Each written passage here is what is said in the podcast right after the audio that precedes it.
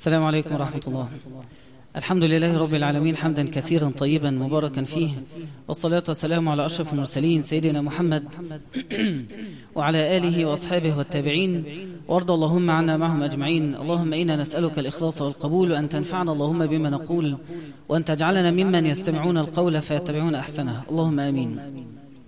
آه، نرحب بحضراتكم في لقاء متجدد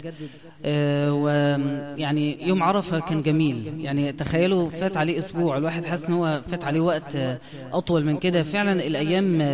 اللي ربنا عز وجل بيجعل فيها أجر عظيم آه، يعني بيدينا هدية إضافية ويخلي الإحساس بيها عالي فده فضل من ربنا عز وجل أنت تستشعر جمال اليوم وتستشعر لذة الطاعة ودي من اجمل الحاجات اللي ممكن واحد يعني يطلع بيها من يوم عرفه ان هو يحس بطعم يخليه يبقى عايز يفضل عايش في الطعم ده طول الوقت فلحظات اللي هي رمضان ليله قدر يوم عرفه العشر الاول من ذي الحجه بشكل عام هي ايام ربنا عز وجل حتى النبي صلى الله عليه وسلم سماها في الحديث نفحات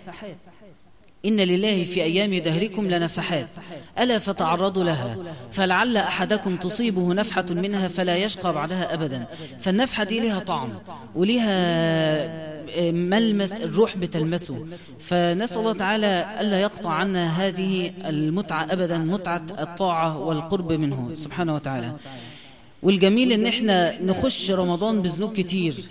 ونخش يوم عرفة بذنوب كتير ويظل الأمل في ربنا عز وجل أعظم من ذنوبنا زي بيت الشعر المحفوظ الرائع يا ربي إن عظمت ذنوبي كثرة فلقد علمت بأن عفوك أعظم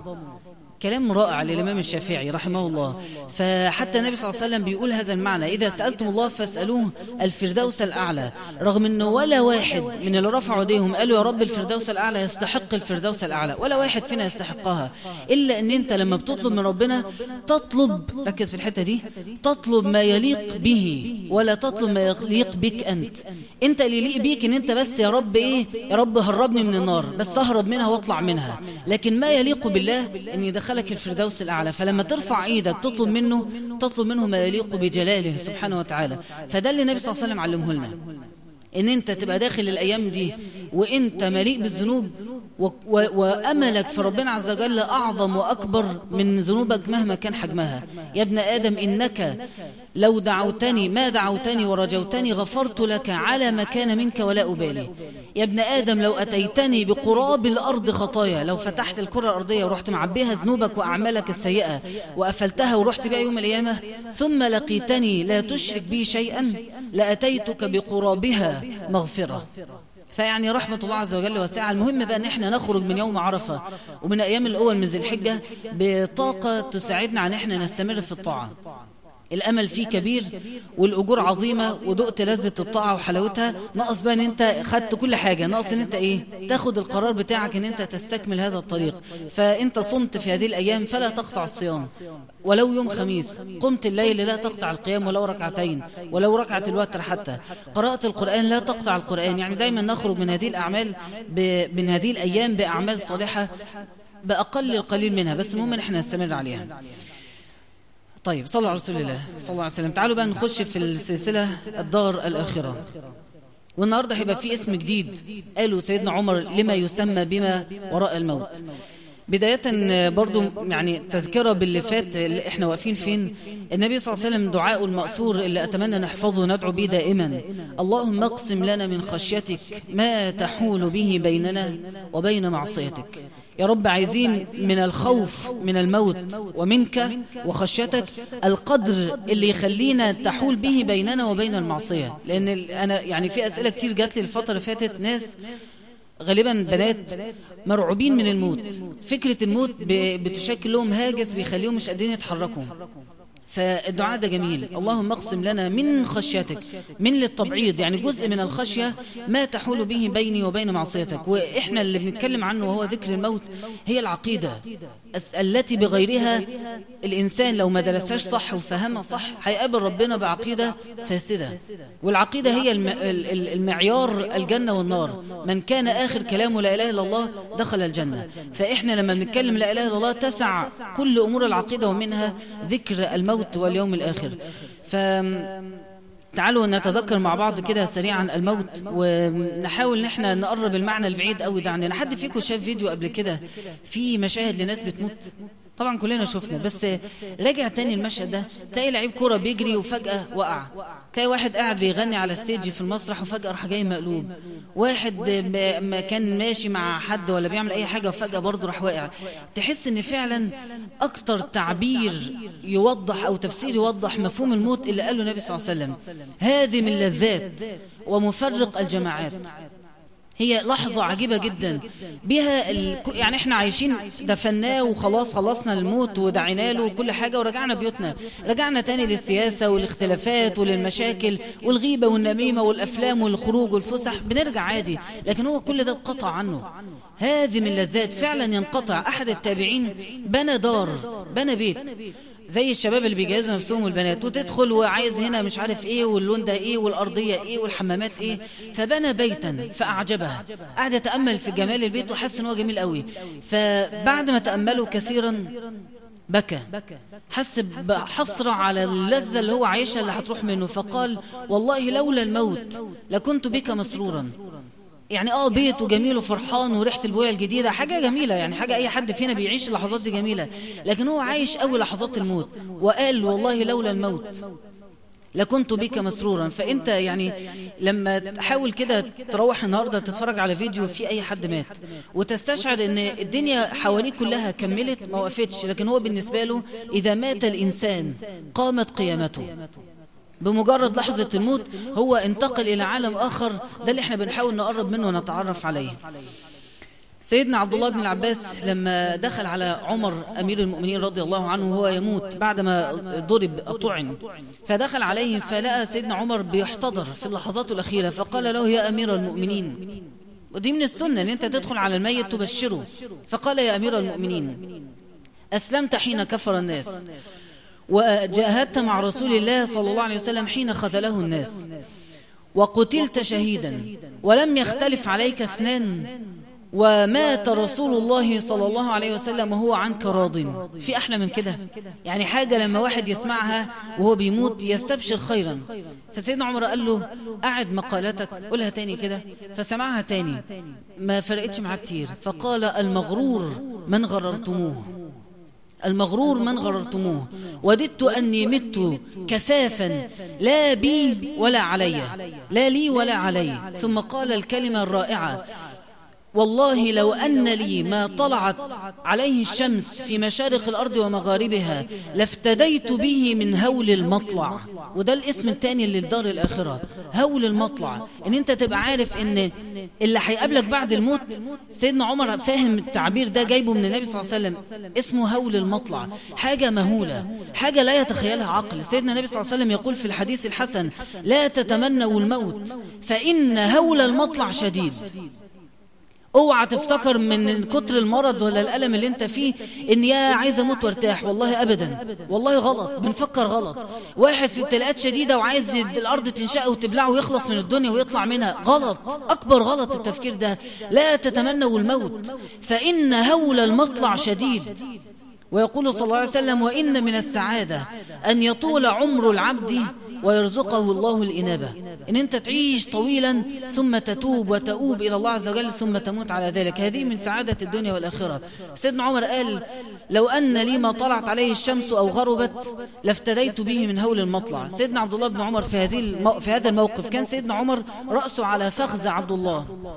ابنه فقال له ضع رأسي على الأرض سيدنا عمر بيقول له كده فقال له وما يعني ايه اللي يشغلك يعني وما يغنيك إن كانت رأسك على الأرض أو على فخذي يعني ريح نفسك فقال لا أم لك ضع رأسي على الأرض يعني بيدعي على أمه اللي هي زوجته اللي هو واحد مش عايش في اللحظة دي غير أنه سيقابل الله بيني وبين لقاء الله لحظات وحاف قدامه يسأل وأجيب فقال لا أم لك ضع رأسي على الأرض فوضع رأسه على الأرض يقول فسمعت عمر يقول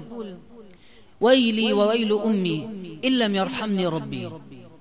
من القائل عمر أمير المؤمنين صحابي أسلم سبق, سبق كل الصحابة في الإسلام أو أغلب الصحابة في الإسلام وجاهد وقتل شهيدا وهو الفاروق وبعدين في اللحظة دي مش, مش بحد بيفكره بالموت ده عايش الموت ورغم ذلك يقول ويلي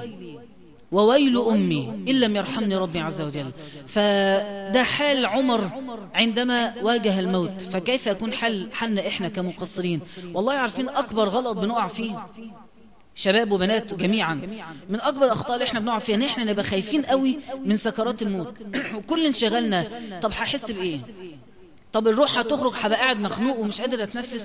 طب لما يحصل كده جسمي هيبقى عامل ازاي واحساسي هيبقى ازاي مش هي دي المشكله خالص على فكره قد يخفف الله سكرات الموت او يشددها ايا كان مش هي دي القضيه المهم ما بعد الموت المهم هول المطلع طب خلصنا من الموت ايا كانت شدته مش شديد ايا كان الوضع ايه طب بعد ما تخلص من القصه دي وروحك تخرج من الجسد الى اين تصير الروح الى نار فتع... فتعزيها كما قال الامام الشافعي ام الى الجنه الجنة فتهنيها فمش مش قضية الموت ما يبقاش الواحد قاعد مرعوب من لحظة لخروج الروح وحاسس ان هي دي القصة كلها أبدا والله مش هي دي القصة كلها القصة الحقيقية فيما بعد الموت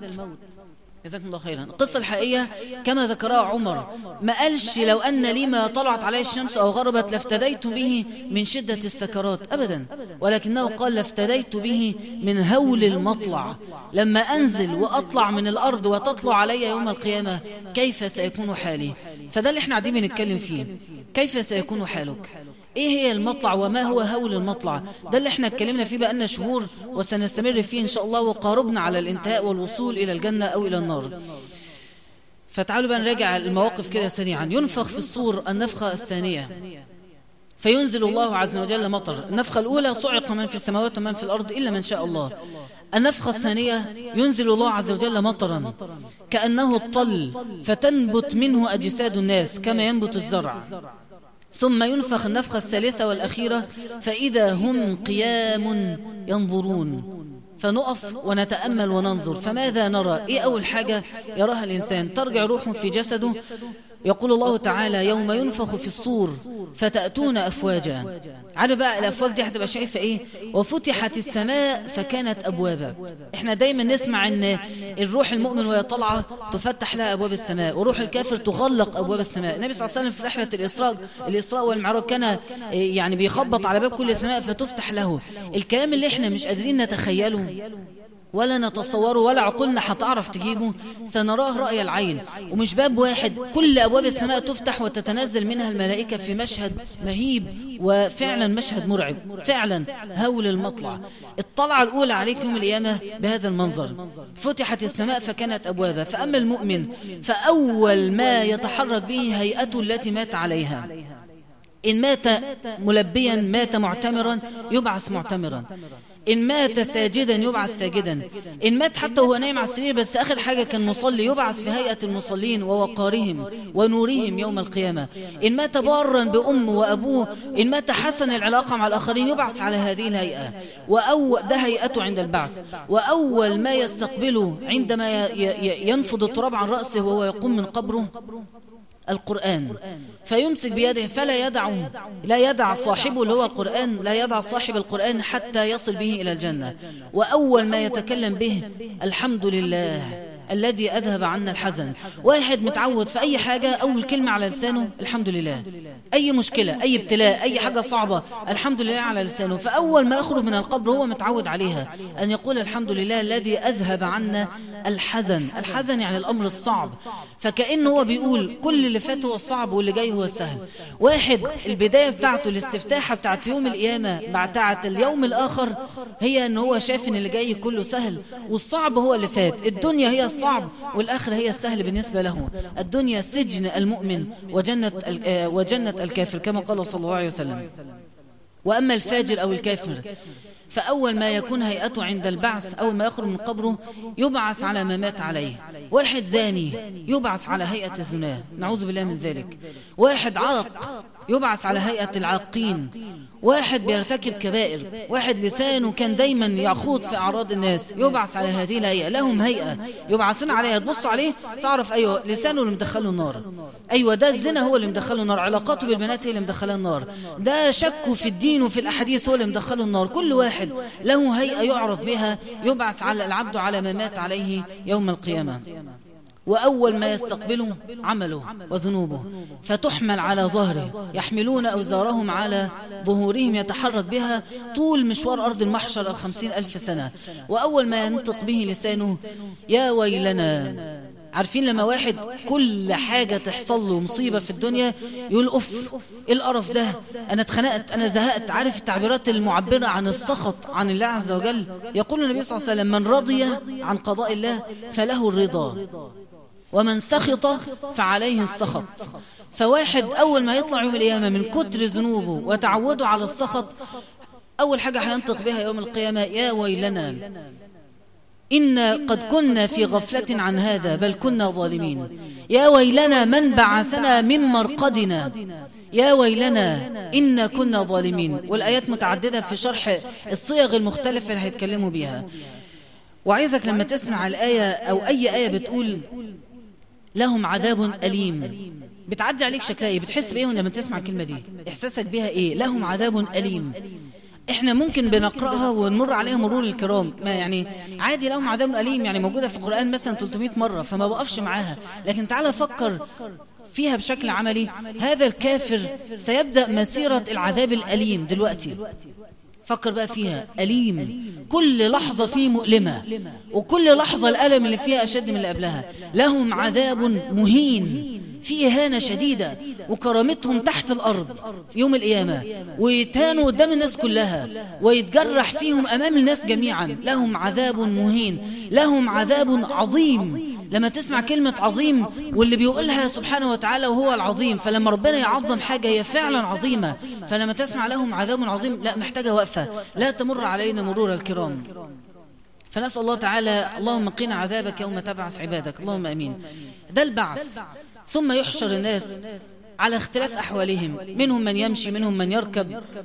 منهم من يمشي على وجهه منهم من يمشي أعمى يمشي يحمل أوزاره على ظهره كل واحد يمشي على الحال حسب أعماله سيئاته أكتر ولا حسناته أكتر منهم من يبيض وجهه من كتر فرحته من أول ما دخل يوم القيامة خلي بالك سيدنا عمر بن الخطاب لما يقول أنا خايف من هول المطلع عارف ده معناه إيه لما يكون خايف الخوف الشديد ده معناه لها ترجمة واضحة جدا ان هو من اكثر الناس امانا يوم القيامة على قد ما انت بتخاف من ربنا وخوفك بيمنعك من الحرام على قد ما انت تكون مؤمن يوم القيامة فاللي خوفه قليل سيؤمن تأمين قليل واللي خوفه عظيم زي سيدنا عمر لحد اخر لحظة خايف سيكون يوم القيامة امانه عظيم فاول ما يطلع من قبره من شدة بقى الحاجات المبشرات اللي قاعدة بتقابله يضحك ويستبشر لدرجة ان وجهه يبيض فرحا فرحا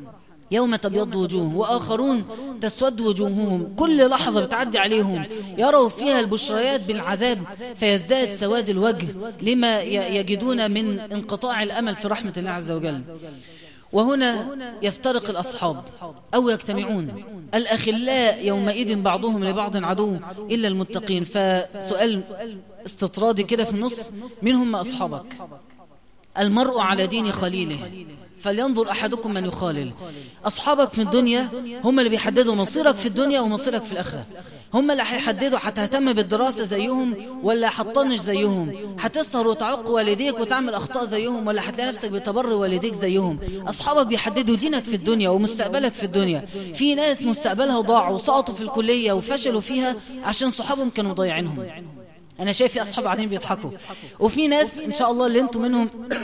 صحابهم كانوا دايما يتنافسوا على المذاكره واحنا الاول ولا انت الاول وذاكرنا وحضرنا وما حضرناش فمستقبلهم في الدنيا ومهنتهم وشطارتهم بعد كده اتحددت بسبب اصحابهم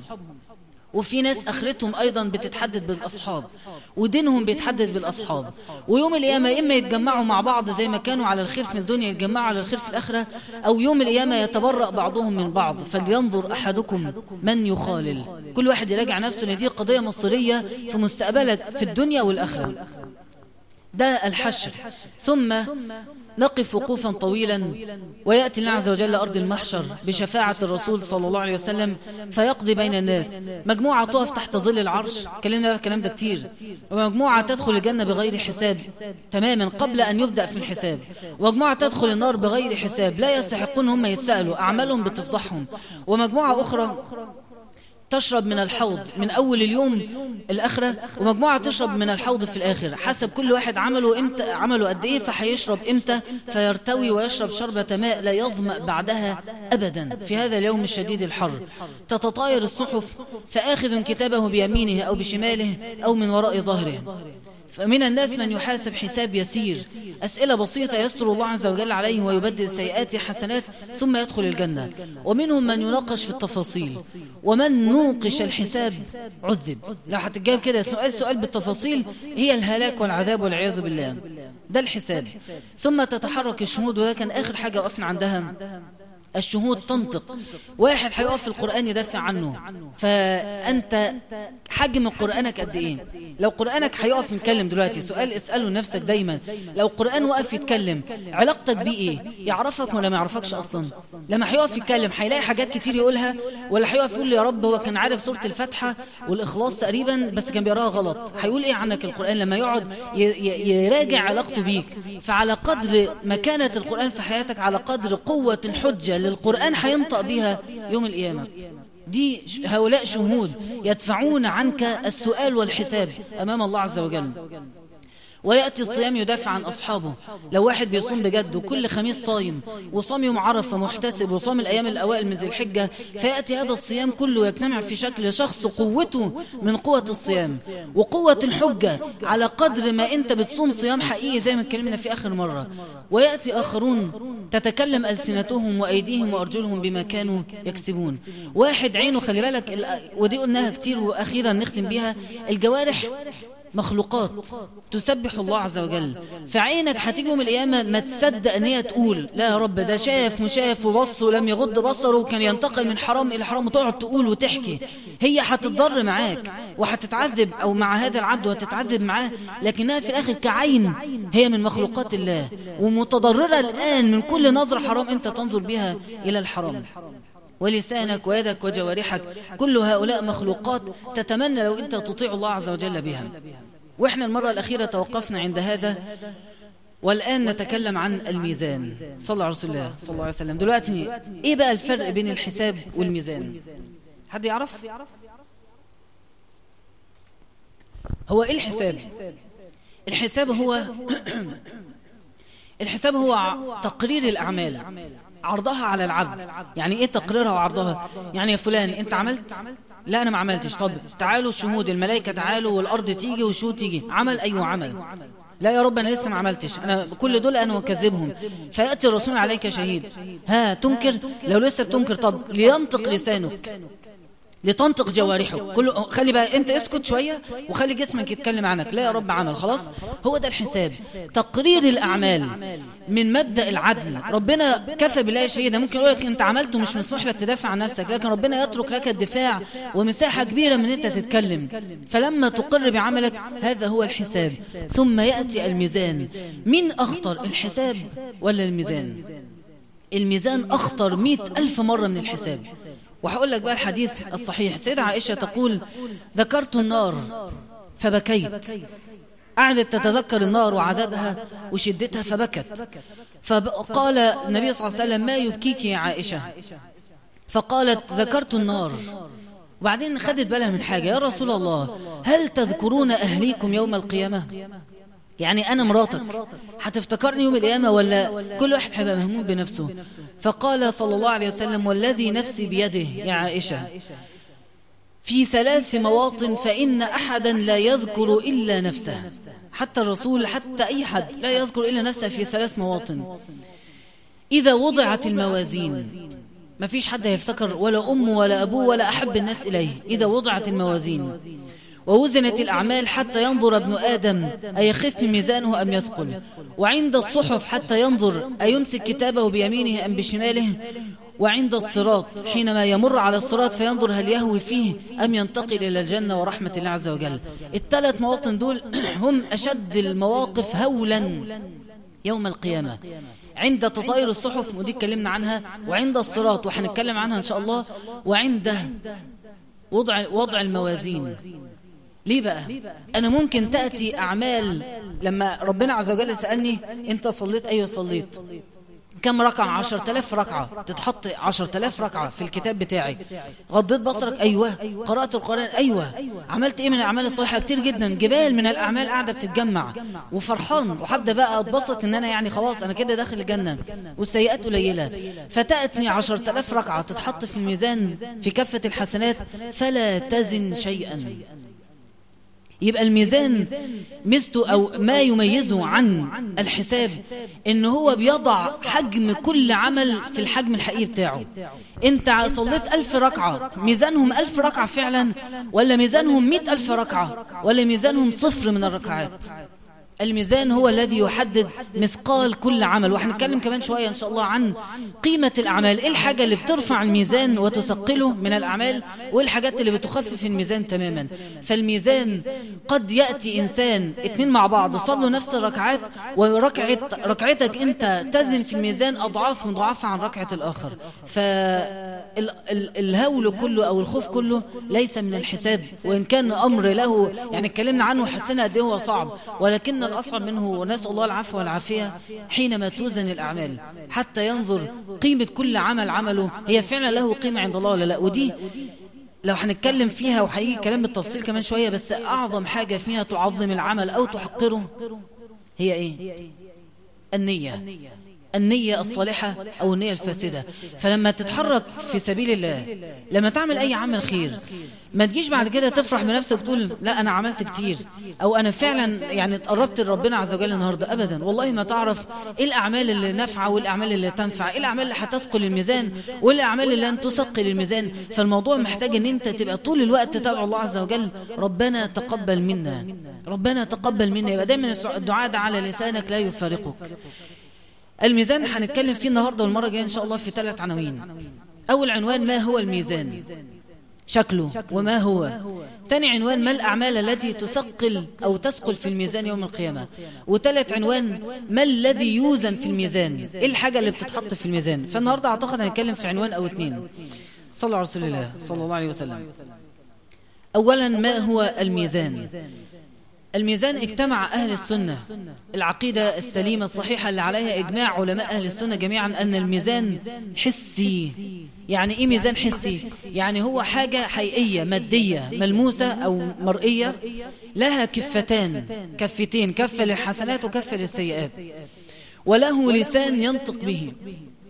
طيب في ناس بتسخر من هذا تقول يعني هو ربنا محتاج يعني ميزان الميزان مين اللي بيستخدمه واحد بقال واحد بيتعامل في اللحمة مثلا في بيوزن بالكيلو ولا نص كيلو واحد بيتعامل في أي حاجة محتاجة وزن فيبدأوا يحقروا من هذا الشأن وفي ناس بتقول كده فعلا وهذا من يعني مش هقول ضعف العقيدة هذا من انعدام العقيدة العقيدة ان انت تؤمن بما جاء عن الله على مراد الله ربنا قال في ميزان او النبي صلى الله عليه وسلم قال في ميزان يبقى في ميزان انتهى مش لازم ابقى مستوعب كل التفاصيل لان انا عقلي مخلوق يستوعب الدنيا ومش بيستوعب كل حاجه في الدنيا المهندس ما يعرفش يستوعب الطب والطبيب مش بيستوعب الهندسه عايز انا وانا عندي 20 30 40 سنه استوعب كيف يكون شيء اسمه الميزان يوم القيامه هتوزن فيه مثاقيل الذر كما توزن فيه السماوات والارض فيزن الجميع عايز استوعب شكلها ايه مش هعرف فنحن نؤمن به كما أخبر به النبي صلى الله عليه وسلم في الأحاديث الصحيحة أن الميزان له كفتان مشاهدتان يتشافوا وله لسان ينطق به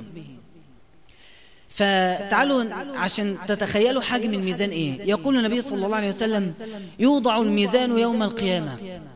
فلو وزن فيه السماوات والأرض لوسعت الكفة الواحدة لو تحط فيها السماوات والأرض لوسعت تخيل انت بقى كده أنا عايزك تتخيل المشهد ده انت واقف وقعدت تجمع جبال من الحسنات مئة ألف ركعة هيتحطوا وبعدين خلاص خلاص حسابه وكل البشر خلصوا ثم جيء بالميزان ونصب الميزان في أرض المحشر الكفة الواحدة لو تجمع السماوات السبع والأرض مش انت بأعمالك يعني الكرة الأرضية قد ايه وانت ايه في الكرة الأرضية وأعمالك ايه يعني ولا حاجة لو اتجمعت السماوات والأرض ومن فيهن فوضعت في كفة واحدة لوسعتها فأنت تتخيل هحط الأعمال كلها في هذا الميزان في كفة واحدة هتحرك حاجة هتهز منه شعرة أنت ده تصورك ومش تصورك أنت لوحدك ده تصور الملائكة لما يأتي الميزان يوم القيامة حتى الملائكة أول مرة يشوفوه ويفاجئوا به فيقول صلى الله عليه وسلم لو وزن فيه السماوات والأرض لوسعت فتقول الملائكة يا رب لمن يزن هذا الموضوع كده يعني صعب يعني حتى الملائكة أشفقت على ابن آدم يا رب لمن يزن هذا فيقول الله تعالى لمن شئت من خلقي لمن شاء الله ممكن تيجي تحط نظرة واحدة غضت بصرك فيها في الميزان فتتعاظم وتتعاظم وتتعاظم لحد ما ترجح الكفة فالموضوع هنتكلم عنه إن شاء الله الموضوع مليان تفاصيل تقول لك قد إيه أنت محتاج لكل صغيرة حتى الصغائر من الأعمال الصالحة والله إحنا محتاجينها لأنها تزن يوم القيامة عند الله فتقول الملائكة لما تسمع هذا لمن شئت من خلقي فتقول سبحانك ما عبدناك حق عبادتك الملائكة اللي خلقوا قبل خلق السماوات والأرض بألاف السنين وبعد ما من ساعة ما اتخلقوا خلقوا راكعين أو خلقوا ساجدين أو خلقوا ذاكرين في ملك خلق راكع ويوم القيامة يفضل من أول الخلق لحد يوم القيامة راكعا يسبح ويذكر الله وبعد كده يبعث يوم القيامة مع الناس اللي تبعث والخلق اللي يبعثوا فلما يوضع الميزان يستصغر عبادة ملايين السنين أمام هذا الميزان الذي رأوه بأعينهم فعشان كده مرة تانية ما ينفعش تفرح بحاجة انت بتعملها ما ينفعش اجي اقول لا ده انا كده عملت كتير ده انا صمت يوم عرفة فتحس ان انا ممكن اقعد شهور ما اعملش حاجة حلوة لربنا ما خلاص يعني يوم عرفة انا تعبت فيه وصمت وعملت يوم ابو بكر واعتكفت في الجامع فتطلع حاسس باحساس كده يعني كده كتير يعني كده كتير قوي يا ربنا ان شاء الله شهر بقى ولا حاجة اجازة وبعد كده ابدا ارجع تاني للاعمال الصالحة ده شعور حقيقي بيصدنا على فكرة الفرح بالعمل الصالح فخلي بالك كل هذا قد لا يزن شيئا وقد يزن يزن أشياء عند الله عز وجل يقول الله تعالى ونضع الموازين القسط ليوم القيامة فلا تظلم نفس شيئا وإن كان مثقال حبة من خردل أتينا بها وكفى بنا حاسبين الآية بتعبر عن حقيقة هذا المشهد على قد ما الميزان يخوف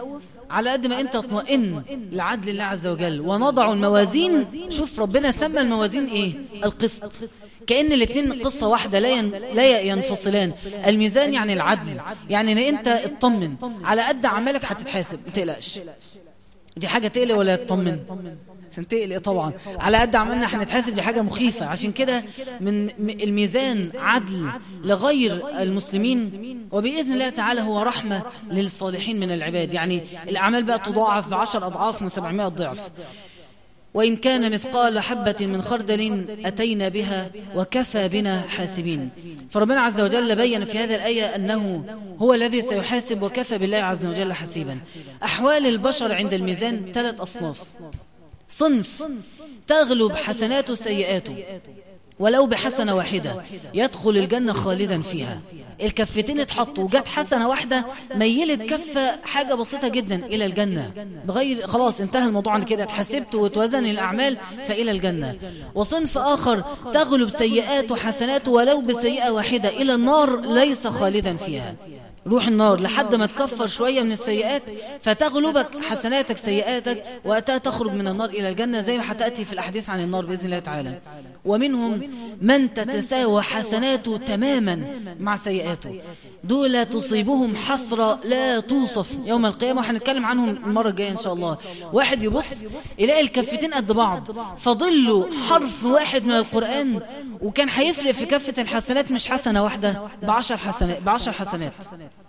بحرف واحد عشان كسل عن حرف واحد من قراءة القرآن يقعد يتفرج على نفسه ويتحسر على حاله يوم القيامة نسأل الله تعالى على فكرة من العقاب اللي بتكفر به السيئات يوم القيامة الحسرة ان هم اهل الاعراف كده يعني خلاص بقى تعالوا نقولها وخلاص اهل الاعراف هيقفوا مده وقوفهم على الجبل بعد وزن الاعمال هي مده العذاب بتاعتهم هم ما تعذبوش عذاب حقيقي لكن عذابهم في حسرتهم يقعد يندم ندم يقطع القلب على كل لحظة ضيعها ده أنا لو قلت سبحان الله كانت ملأت الميزان يا ريتني كنت صليت الركعتين اللي قالوا لي تعالى صلي معانا في صلاه وكسلت فيهم ده قال لي تعالى احضر درس لو كنت حضرته كان الموضوع اختلف تماما كان زماني قاعد في الجنه بدل ما انا قاعد في الجبل في ارض المحشر والشمس فوقي وناس قاعده بتتحدف من كل 1999 بيتحدفوا في النار احساس حسره غير طبيعي وبجانب الحسره احساس بعدم الامان انا مش عارف ربنا هيعمل ايه فيا فيكفيهم هذا العذاب حتى إذا تحسروا حسرة وخافوا خوف يكفي ان هم يتطهر بهم قليل من الذنوب ان شاء الله يدخلهم الله عز وجل في رحمته وهيجي الكلام عنهم بشكل تفصيلي بعدين بس المهم ان انت تبقى عارف انك لا تحقرن من المعروف شيئا ولو أن تلقى أخاك بوجه طلق هسألك بقى سؤال هنا مهم قوي الحديث ده أنت سمعته قبل كده تبسمك في وجه أخيك صدقة سمعته كتير لما هتسمعه النهاردة وتعرف ان انت البسمة دي لها ميزان عند الله يوم القيامة هتحس قد ايه ان إيه انت فرطت في تب... في بسمات كثيرة يعني وانت قاعد دلوقتي انا عيني جت في عينك يا اخي تبسم يعني اه انت قاعد سامع ومركز بس تبسمك في وجه اخيك صدقة البسمة دي لها ميزان يوم القيامة تعالوا بقى نتكلم في السؤال الثاني ما هي الاعمال التي تثقل الميزان يوم القيامة مش هنتكلم فيها كلها على قد الوقت ان شاء الله صلى على رسول الله بس عنوان الميزان عشان نبقى حاطين عنوان واضح مميز في كل الكلام اللي جاي النهاردة والمرة الجاية إن شاء الله لا تحقرن من المعروف شيئا احفظ الحديث ده لا تحقرن من المعروف شيئا إياك حاجة تقابلك في حياتك تقول أنا يعني دي مش هتفرق معايا يبقى دي اللي هتفرق معاك وعايز بقول لك حاجة تساعدك في شوية هنا مين اللي بيكسلك عن الطاعة زي ما اتكلمنا قبل كده كتير الشيطان الشيطان يأمر يأمركم بالفحشاء يعيدكم الفقر ويأمركم بالفحشاء يكسلك عن الطاعة ويخلي عندك همة في الحرام فلما تيجي في حاجة خد بقى المعنى ده لما تيجي في حاجة تقول لا ما جاتش على دي مش فارقة معايا اعرف يقينا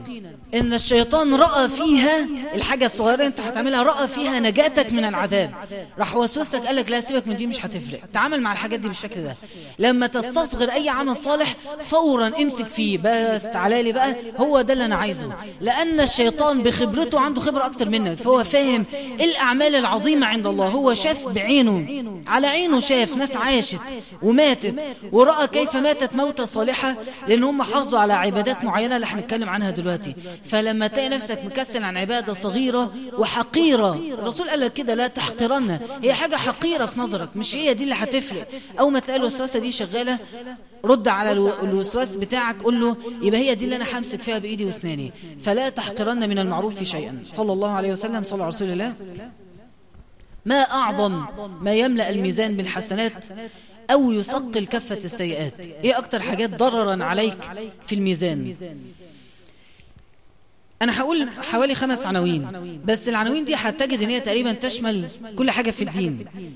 بس احنا مش المقصود ان احنا يبقى كده كل حاجه تنفع وكل حاجه ما تنفعش وما تحسش ان انت طلعت بحاجه عمليه فترتيب العناوين بترتيب الـ الـ الـ الاهميه في الميزان حط بقى في بالك الكلام ده نمره واحد هي الاهم وبقى حديث النبي صلى الله عليه وسلم نمره اثنين بعدها نمره ثلاثه اربعه خمسه فنمره واحد اعظم واكثر ما يثقل الميزان يوم القيامه تفتكروا ايه قبل الخلق الخلق نمرة اثنين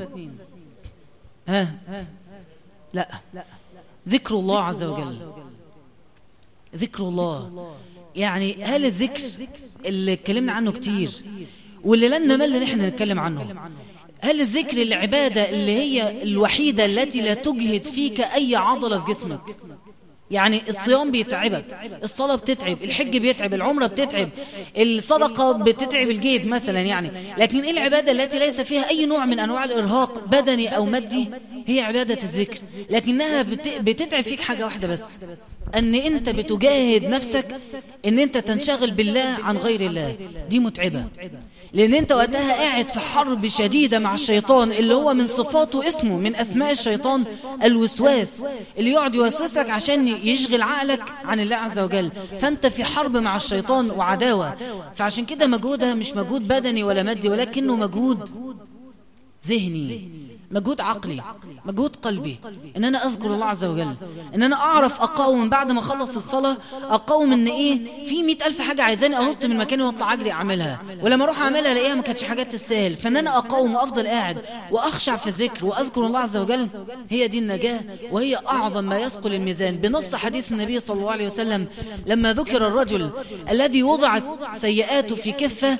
سيئاته دي لا يعني لا يصل البصر الى مداها تسعة وتسعين سجل من الذنوب كل سجل مد البصر فوضع في كفة السيئات وكفة الحسنات خاوية على عروشها فاضية تماما ما عملش حاجة ثم جيء ببطاقة قال فيها يوما لا إله إلا الله فوضعت فطاشت كفة السيئات فيقول صلى الله عليه وسلم لا يثقل مع اسم الله شيء لا يوجد شيء يعدل في الميزان اسم الله عز وجل والعكس صحيح ذكر الله إيه؟ عكس ايه نسيان الله مش التذكر عكسه النسيان فلو انت هيتحط ذكر طب انا ذكرت ربنا كتير هل ممكن من الناس اللي بتذكر ربنا يدخلوا النار او يتحاسبوا على ذنوب ايوه ممكن لانه ذكر الله ثم نسي الله ودي تقعد تشيل دي ودي تشيل دي ويقعدوا يحاسبوا بعض لحد ما يتبقى هل الذكر أكتر ولا النسيان أكتر ولكن من رحمة الله عز وجل أن جعل الذكر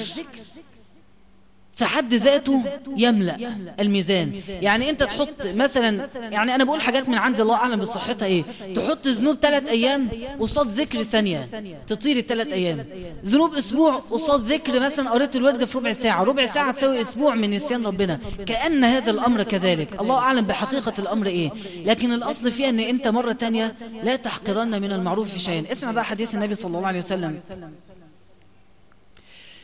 بخن بخن بخن بخن كلمة بتتقال لما واحد يلاقي حاجة تعجبه قوي فالرسول لما حابب ينبه الصحابة لميزة الذكر ومكانتها فقال بخن بخن ما أثقلهن في الميزان يوم القيامة خمس حاجات لا إله إلا الله وسبحان الله والحمد لله والله أكبر والولد الصالح يموت للعبد فيحتسبه الخمسة محطوطين جنب بعض في حديث واحد وآخر واحدة فيهم إيه الولد الصالح يموت للعبد فيحتسبه يعني ممكن واحد بكثرة الذكر يتساوى في الأجر مع واحد ابنه مات ابنه فلذة كبد وضناه مات ويحتسب الموت فالاتنين مع بعض يبقى ليهم درجة عالية يوم القيامة في الميزان أيوة ليهم مثقال كبير في الميزان اتحطوا في حديث واحد وحديث صحيح ما أثقلهن في الميزان لا إله إلا الله كم مرة بتقولها في اليوم والله احنا نبقى بخلة جدا على أنفسنا لو ما بتقولش لا إله إلا الله على الأقل 20-30 مرة في اليوم إيه, ايه اللي يمنعك خلي بالك الموضوع ده انا كنت في اخر درس يعني او الدرس قبل الاخير بس ايه اللي يمنعك يعني لما تقعد تفكر كده ايه اللي يعطلك عن الذكر ده مهما كان يومك ملخبط بالذنوب بتقول كم مره لا اله الا الله كم مره بتقول سبحان الله كم مره بتقول الحمد لله كم مره بتقول الله اكبر قليل قوي طب ليه قليل ليه انت بخيل على نفسك ليه بتحتقر امور هي عند الله عظيمه لا تحقرن من المعروف من شيئا فما اثقلهن في الميزان الحديث الثاني يقول صلى الله عليه وسلم التسبيح التسبيح نصف الميزان الميزان يساوي ايه فاكرين انا قلت من شويه الميزان يساوي ايه لو وضعت فيه السماوات والأرض لوسعتهن صح ده كفة الميزان التسبيح يساوي نصف الميزان يملأ نصف الميزان يعني التسبيح أكتر من نصف السماوات والأرض كلمة سبحان الله فقط تقولها تزن عند الله ميزان أعظم من السماوات والأرض فالتسبيح نصف الميزان صلى على رسول الله صلى الله عليه وسلم وطبعا لما احنا بنقعد في نص نقول صلى على رسول الله دي لوحدها فيها يعني كثير من الذكر كده بنطعم بيه الدرس بتاعنا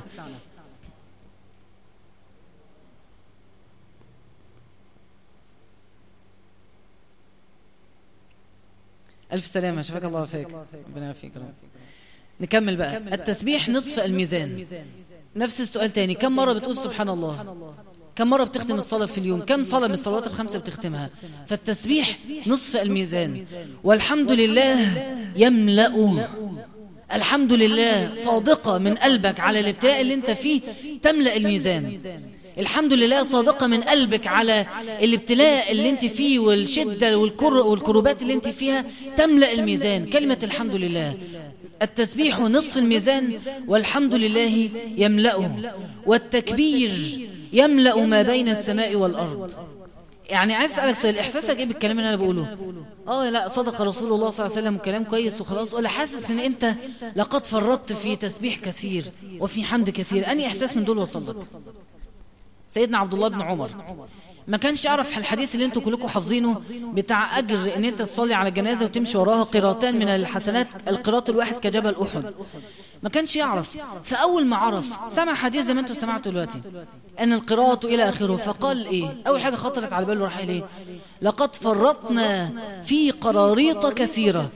ضيعت عليا كم جبال ما قالش لقد فرطت فيه صلوات جنازة كثيرة لا واخدها واللي ظهر في عينه وشافه قدامه الحاجة اللي هتملأ الميزان يوم القيامة فقال لقد فرطنا في قراريط كثيرة انت لما سمعت الكلام ده قلت لقد فرطت ولا ما قلتش لازم بقى يخطر على بالك المعنى اللي هو لقد فرطت في يعني, يعني موازين كثيرة فرطت في أن أنا كل يوم بيضيع عليا لا أسبح الله وأحمده وأهلل الله وأقول لا إله إلا الله وأكبره أنا بفرط في كتير قوي سينفعني هذا الذكر كثيرا جدا يوم القيامة فلما تسمع الكلام ده لابد أن أنت تضع بجانبه إحساس بالتقصير لا تحقرن من المعروف شيئا حختم بأول عنوان وهو مش بس بقى الذكر ولكن اللسان بشكل عام على قد ما الذكر بيثقل الميزان بالحسنات على قد ما اللسان له أعمال تأكل الحسنات اللي انت قاعد بتحطها تبقى انت قاعد بتملى حسنات وتدخل أعمال تانية قاعدة بتاكل الحسنات اللي انت بتملأها ما أكثر ما يأكل الحسنات ايه أكثر حاجة الغيبة الغيبة تأكل الحسنات كما تأكل النار الحطب كما جاء في الأثر تقعد انت تفرش جبال من الحسنات ذكر وتسميح وتهليل وتطمن قوي وتخلص الكلام ده وتقوم جاي قاعد قاعدة شفت فلان على طول كأن بق كبير اتفتح وراح التهم كل الحسنات دي شفت فلان ما كملتش بقى بقية الجملة ده عمل ما فيش حسنات تتاكل فيؤخذ من حسناتك من, من سيئاته فتطرح عليك فورا شغال العداد مفيش هزار في الحاجات دي انا هقف عندها لان المرة الجاية عايز اتكلم شوية عن الغيبة لان مما ابتلي به المصريون الغيبة مما ابتلي به الاسلاميون الغيبة ومما ابتلي به كل من تصدر للعمل لصالح هذا البلد ومخلص لكنه بيضيع إخلاصه وجهده باغتيابه للآخرين فهنتكلم عنها بالتفصيل المرة الجاية ونكتفي بهذا القدر عنوان الميزان لا تحقرن من المعروف شيئا فأنا فاكر آخر مرة كان الواجب العمل ذكر والمرة دي تاني أذكر يعني أكثر من ذكر الله عز وجل لأنه لا يثقل مع اسم الله شيء وصلى الله وسلم على سيدنا محمد وعلى آله وصحبه أجمعين ناخد الأسئلة ثم في تنبيهين ونختم الدعاء طيب قبل طيب، الأسئلة يوم الجمعة جاي عرفتوا في إيه إن شاء الله في أول لقاء مع عالم حقيقي بقى مش عالم كده وكده عالم حقيقي من علماء الازهر وده اتكلمنا عنه بس المره دي بقى عايز يعني اكد قوي على الدرس ده ان شاء الله احنا الدرس هنا اللي احنا بنتكلم فيه كل اربع معاني عامه رقائق سيره معاني عامه جدا ممكن كتير مننا يعرفها من اي مكان او يعرفها من هنا او يقراها في الكتب لكن العلم الشرعي لا يؤخذ الا من افواه العلماء لا يؤخذ من الكتب ما ينفعش أفتح كتاب وأقرأ فيه وافتكر إن أنا كده فهمت ممكن أكون فهمت غلط ممكن يكون في آراء تانية ممكن يكون الموضوع مكتوب بشكل خطأ الكاتب نفسه أخطأ في حاجات فالعلم لا يؤخذ إلا من العلماء اللي درسوه عن علماء عن علماء عن علماء حتى يصلوا بالسلسلة إلى رسول الله صلى الله عليه وسلم هو ده العلم لا يؤخذ إلا من أفواه العلماء فإحنا حريصين في, في اللقاء بتاعنا وفي الدرس ده إن إحنا زي ما بنتكلم في الأمور العامة من الدين نتكلم في الأمور الشرعية الدقيقة من الدين اللي هي العلماء سموها المعلوم من الدين بالضرورة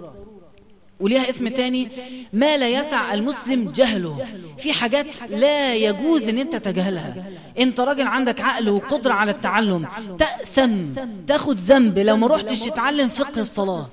لو ما رحتش تتعلم فقه الطهارة انت ممكن تكتشف ان انت كل الصلوات اللي فاتت باطلة بسبب ان انت كنت بتتوضى غلط او بتتطهر بطريقة غلط فهذا العلم فرض عين على كل مسلم مش حاجة رفاهية من الدين اللي احنا بنقوله ده ممكن يكون في حاجات كتير زيادة لو ما عرفتهاش ما تضركش لكن العلم الشرعي خاصة الفقه فرض عين على كل مسلم ان هو يتعلمه فاحنا اتفقنا مع احد العلماء الشباب اللي هيعجبكم وتحبوه ان شاء الله ان هو يكون موجود معانا مرة كل شهر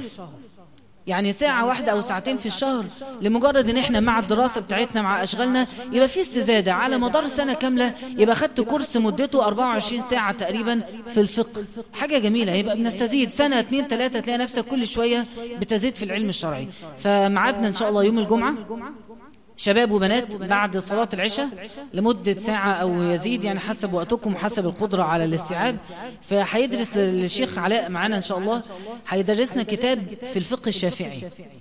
وهيجيب معاه نسخ من الكتب بإذن الله وهندرس من كتاب أعظم طريقة لدراسة علم تقعد على إيد شيخ وتمسك كتاب وتسجل ملاحظاتك في الكتاب بتاعك ويبقى معاك الكتاب بتاعك في الفقه اللي لما تحب ترجع ترجع للكتاب ده حاجة قوية جدا ومهمة جدا وضروري إن احنا نشارك فيها جميعا وندعو الآخرين للمشاركة معنا فيها فمعدنا إن شاء الله يوم الجمعة الجمعة هنصلي العشاء هنا في نفس المكان نصلي العشاء إن شاء الله الأسئلة طيب الأسئلة الفقهية إن شاء الله إجابتها في المدرسة الشرعية اسألوا بقى الشيخ علاء خلاص كده إحنا أنا في حل من هذا الحرج الشديد اسألوا الشيخ علاء وأتمنى لو أي حد عنده سؤال فقهي ما يبعتوش هنا يبعته على الإيميل علشان حتى يبقى فيه فرصة أسأل وابعت له الرد بتاع العلماء فيعني أي سؤال فقهي أتمنى أرجوكم ابعتوه على الإيميل مباشرة بلاش يتبعت هنا إيه السرحان في الصلاة أعمل إيه عشان أبطل أسرح في الصلاة السرحان في الصلاة بيبقى سببه أن أنت بتدخلي الصلاة بشكل مفاجئ عارفين ازاي كان مرة واحد حكى لنا القصة دي حصلت في باكستان فبيقول جاء امام مصري فالامام مصري راح واقف في الصلاة استقيموا واستووا الله اكبر فبيقول بعد الصلاة لقى ناس اعداد مهولة واقفة في المسجد فسأل هو في ايه يعني انا صوتي مش حلو قوي للدرجة دي يعني فقالوا له اصل احنا متعودين اي واحد مننا قبل ما يدخل الصلاة بيقف استقيموا واستووا ياخد دقيقة يخشع كده ويستجمع يطلع من الدنيا ويخش في الصلاة ويكبر عشان يستحضر الجنة والنار فاول ما انت استحضرت حضرت الجنة والنار في ثانية جايين نتفرج على الراجل البركة اللي هو بيجيب الجنة والنار في لحظة كده وطبعا مش فاهمين اللي فيها يعني فهي مشكلتنا كده ان احنا بندخل الصلاة خبط لازم نويت صلاة العصر الله أكبر الحمد لله رب العالمين الرحمن الرحيم تلاقي خلاص فين بقى الخشوع مش هيجي الخشوع كده الخشوع بيجي من انت وانت رايح تتوضى تستشعر معاني الوضوء وكفارة الوضوء والذنوب تنزل مع بقايا الماء اللي بتتقاطر منك وانت داخل على الصلاة صلي السنة اللي قبلها صلي في الجامع لو انت شاب وانت داخل تكبر استشعر وانت بترفع التكبير ايدك في التكبير استشعر معنى الله اكبر فالتحضير النفسي للصلاة بيساعد جدا ان انت لا تتلخبطي في الركعات ولا عدد السجدات واصلا يساعدك على الخشوع في الصلاة فاحنا يعني ركزي كده قبل الصلاة شوية ولو دقيقة اقل من دقيقة هتلاقي الصلاة طعمها مختلف تماما صلاة جديدة عن الصلاة اللي احنا عارفينها عايزين درس عن أهمية الأحاديث وأنها خالية من الشبهات برضو ده ممكن نطرحه على الشيخ علاء لأن هو يعني إن شاء الله إحنا هندرس فقه مبدئيا على فكرة وبعد كده هيبقى ناخد خميس وجمعة المرة دي بس جمعة بعد كده خميس هناخد فيه علم مصطلح حديث والجمعة هناخد فيها فقه فإن شاء الله الكلام ده هيتاخد في المصطلح الحديث بالتفصيل مصطلح حديث يعني إيه؟ يعني إزاي دون الحديث ومين اللي دونه ودونوه مع بعض إزاي وكيف يتناقل الحديث وشروط الأخذ بالحديث موضوع كبير قوي لما ندرسه هنكتشف إن يعني الإجابات على دي سهلة جدا كيف يصل الإنسان إلى الرضا طيب،, طيب إجابة مختصرة لأن ده موضوع كبير إجابة مختصرة يصل الإنسان إلى الرضا عن الله عز وجل يمكن بحاجتين الحاجة الأولى أن هو يعرف أن ما شاء الله كان وما لم يشأ لم يكن الآية تقول لكي لا ت... ما أصاب من مصيبة في الأرض ولا في أنفسكم إلا في كتاب من قبل أن نبرأها إن ذلك على الله يسير اعرف أن كل حاجة مكتوبة ليه بقى؟ لكي لا تأسوا على ما فاتكم ولا تفرحوا بما آتاكم فالرضا نمرة واحد يت... يعني, يعني يتزرع في القلب لما تتعامل مع كل حاجة بتحصل في حياتك ان هي قدر مكتوب من قبل ما انت تتخلق فترضى بما قدر الله عز وجل ونمرة اثنين الرضا بيكون بأن أنت لا تقارن نفسك باللي أعلى منك في الدنيا وتقارن نفسك في الدنيا باللي أقل منك فلو واحد مش راضي عن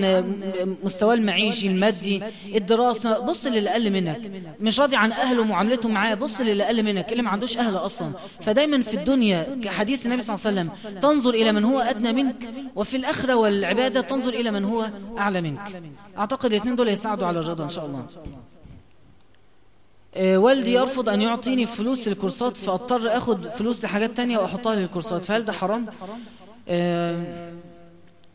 حد عنده إجابة طيب؟ آه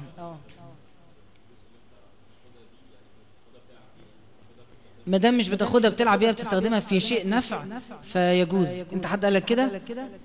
خلاص قدام ربنا ماليش فيه بقى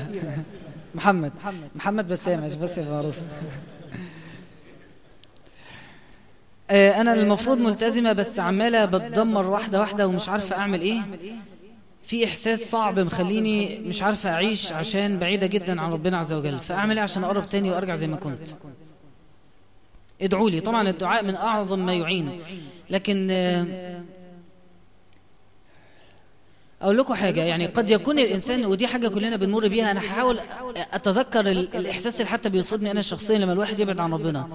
غالبا الواحد بيبعد عن ربنا لما بيقرب قوي من الدنيا يعني ممكن تكوني بتتفرجي على مسلسلات كتير تسمعي اغاني كتير بتتكلمي في سيره الناس كتير مشغوله قوي بامور سياسيه او امور دنيويه فالانشغال الشديد قوي بالدنيا بيصدي القلب فقد يكون العلاج حاجة زي اللي ربنا شرعها لنا اعتكاف ورمضان وصيام متواصل وأيام العشر من الحجة الحاجات دي ربنا عملها لنا عشان يطلعنا بره الدنيا ناخد أجازة كده فترة وبعدين نرجع للدنيا تانية بعد ما نجدد الروح والإيمان فقد تكوني محتاجة كده محتاجة تعتزلي الناس والدنيا لمدة يوم تعتكفي في بيتك وتقضي ذكر وقرآن وصيام وتهجد بالليل وقراءة كثيرة للقرآن وقراءة تفسير القرآن محتاجين كده على فكرة كل واحد فينا فينا محتاج كل شهر ليلة إيمانية يقضيها في المسجد أو في البيت يتعبد فيها لله لو مش بتعملها فعلا ممكن بسهولة قلبنا يصدي ف يعني أتمنى يكون ده حل عملي شوية للمشكلة دي طيب آخر ثلاث أسئلة في واحدة صاحبتي كويسة ونفسها تعلى في الدين بس بتحكي لي ان معظم صحابها بيلبسوا لبس غير لائق ومش متدينين مع انهم كويسين فطلبت مني أنصحها تعمل إيه تبعد عنهم ولا تفضل معاهم دايما الإجابة على السؤال ده إجابة واحدة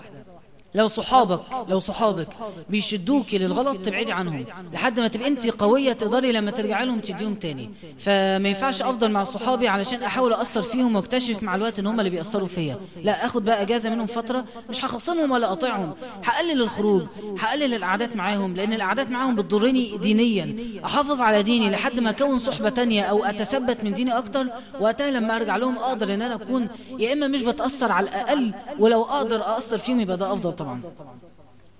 احيانا آه، ببقى مش راضي عن ربنا عز وجل والشعور ده بيضايقني اعتقد الاجابه دي كده جاوبنا عنها السؤال ده جاوبنا عنه اخر سؤال ارتكبت ذنب كبير واشعر بثقل كبير وضيق في صدري ولم اعد استشعر بلذه الطاعه فماذا افعل طيب من اكتر مداخل الشيطان اللي بيتعامل بيها معانا عارفين ايه صلى على رسول الله أكثر من مداخل الشيطان وأعظم من أعظم مداخل الشيطان فعلا مدخل اليأس ويكاد يكون ده الأعظم على الإطلاق فلما حد يرتكب أيا كان الذنب اللي ارتكبه هل هناك ذنب أعظم من الكفر؟ أني أعظم السرقة ولا الكفر؟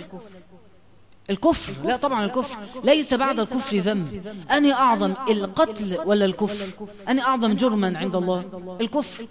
فلما الكافر يسلم بيتوب الله عز وجل عليه الصحابة لم يكونوا مسلمين كانوا كافرين ولما أسلموا بقوا أحسن الناس بس لما أسلموا كان واحد فيهم راح للنبي صلى الله عليه وسلم على ما أعتقد سيدنا عمرو بن العاص النبي صلى الله عليه وسلم بسط يده إليه بالمبايعة راح سيدنا عمرو قبض إيده تاني وقال له معنى الكلام وذنوبي خايف يعني انا عملت ذنوب وجاي اتوب دلوقتي بس عليا حاجات قديمه هعمل ايه فالنبي صلى الله عليه وسلم اخذ ايده وقال اما علمت ان الاسلام يجب يمسح ما قبله فهي نفس الحكايه راح سيدنا عمرو بايع وقتها فانت لما تتوبي الى الله التوبه قبلت احساسك بالندم وباحساس بالذنب الكبير ده ايا كانت الكبيره مش اعظم من الكفر والكفار يقبلون حينما يسلمون فلما تتوبي توبه صادقه يتوب الله عز وجل لو انكم اذنبتم ثم تبتم لتاب الله عز وجل عليكم فيعني اطلعي بره الشعور ده سريعا ما تخليش الشيطان يدخل لك منه فيقول لك هي كده كده بايظه وكده كده انت ضايعه فتبداي تقعي في الحرام اكتر من كده لا التوبه قبلت يقينا باذن الله عز وجل وانا عند ظن عبدي بي فكوني حسنه الظن بالله تعالى جزاكم الله خيرا حد في عنده تنبيه تاني او حاجه عايز تسال ماشي جزاكم الله خيرا ندعو الله عز وجل قبل ان ننصرف ادعوا الله وانتم موقنون بالاجابه إن شاء الله يعني أحد الشباب معاه ختمة للقرآن ف... وحاجة جميلة أو إن إحنا نسمع كلمة ختمة بره رمضان يعني نادرا ما الواحد بيسمعها فندعي له ربنا يثبته ويثبتنا ويعين ويعيننا هنقرأ سورة الناس ثم ندعو بدعاء ختم القرآن أعوذ بالله من الشيطان الرجيم بسم الله الرحمن الرحيم قل أعوذ برب الناس ملك الناس إله الناس من شر الوسواس الخناس الذي يوسوس في صدور الناس من الجنة والناس صدق الله العظيم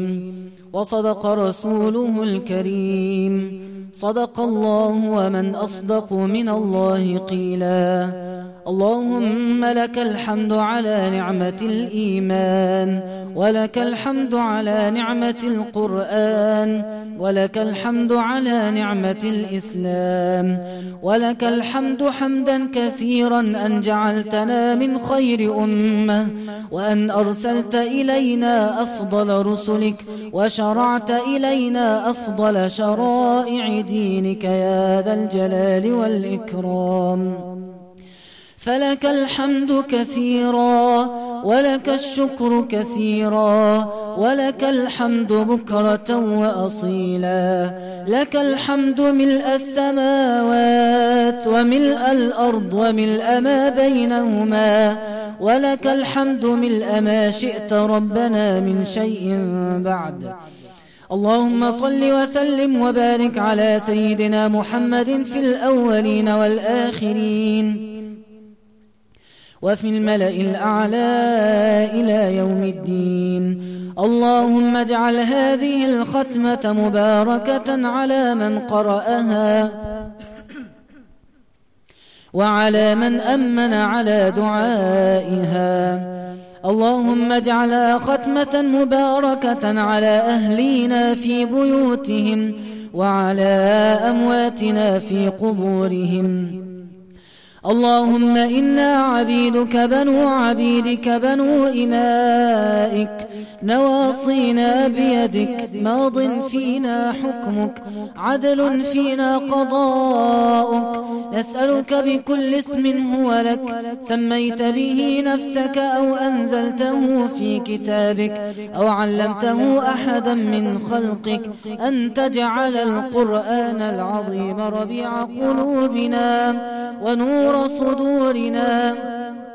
وجلاء همومنا وأحزاننا اللهم ذكرنا منه ما نسينا وعلمنا منه ما جهلنا وارزقنا حفظه وتلاوته آناء الليل وأطراف النهار اللهم اجعلنا من العالمين به والعاملين اللهم اجعلنا من أهل القرآن الذين هم أهلك وخاصتك اللهم ارزقنا حب القرآن واشغلنا بالقرآن واشغلنا بالقرآن واملأ قلوبنا وحياتنا بالقرآن واملأ قبورنا بنور القرآن واجعله لنا إماما ونورا وهدى ورحمة اللهم فقهنا فيه اللهم فقهنا في دينك اللهم فقهنا في دينك اللهم فقهنا في دينك واجعلنا به من الدعاة والعاملين اللهم اجعل خير عمرنا آخره وخير عملنا خواتمه وخير أيامنا وأسعدها يوم أن نلقاك واجعل آخر كلامنا في الدنيا لا إله إلا الله اللهم أمنا يوم القيامة أمنا يوم تزول الأقدام أمنا يوم الفزع الأكبر نجنا من عذابك يوم تبعث عبادك قنا عذاب جهنم إن عذابها كان غراما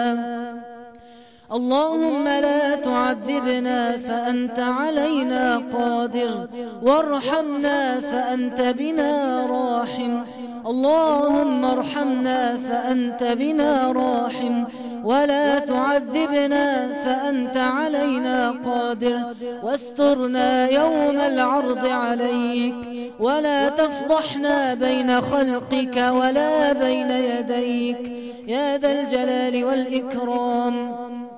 ارحمنا بترك المعاصي أبدا ما أبقيتنا ارحمنا بترك المعاصي أبدا ما أحييتنا وتوفنا على ذلك واقسم لنا من خشيتك ما تحول به بيننا وبين معصيتك ومن طاعتك ما تبلغنا به جنتك ومن اليقين ما تهون به علينا مصائب الدنيا اللهم اشف مرضانا ومرضى المسلمين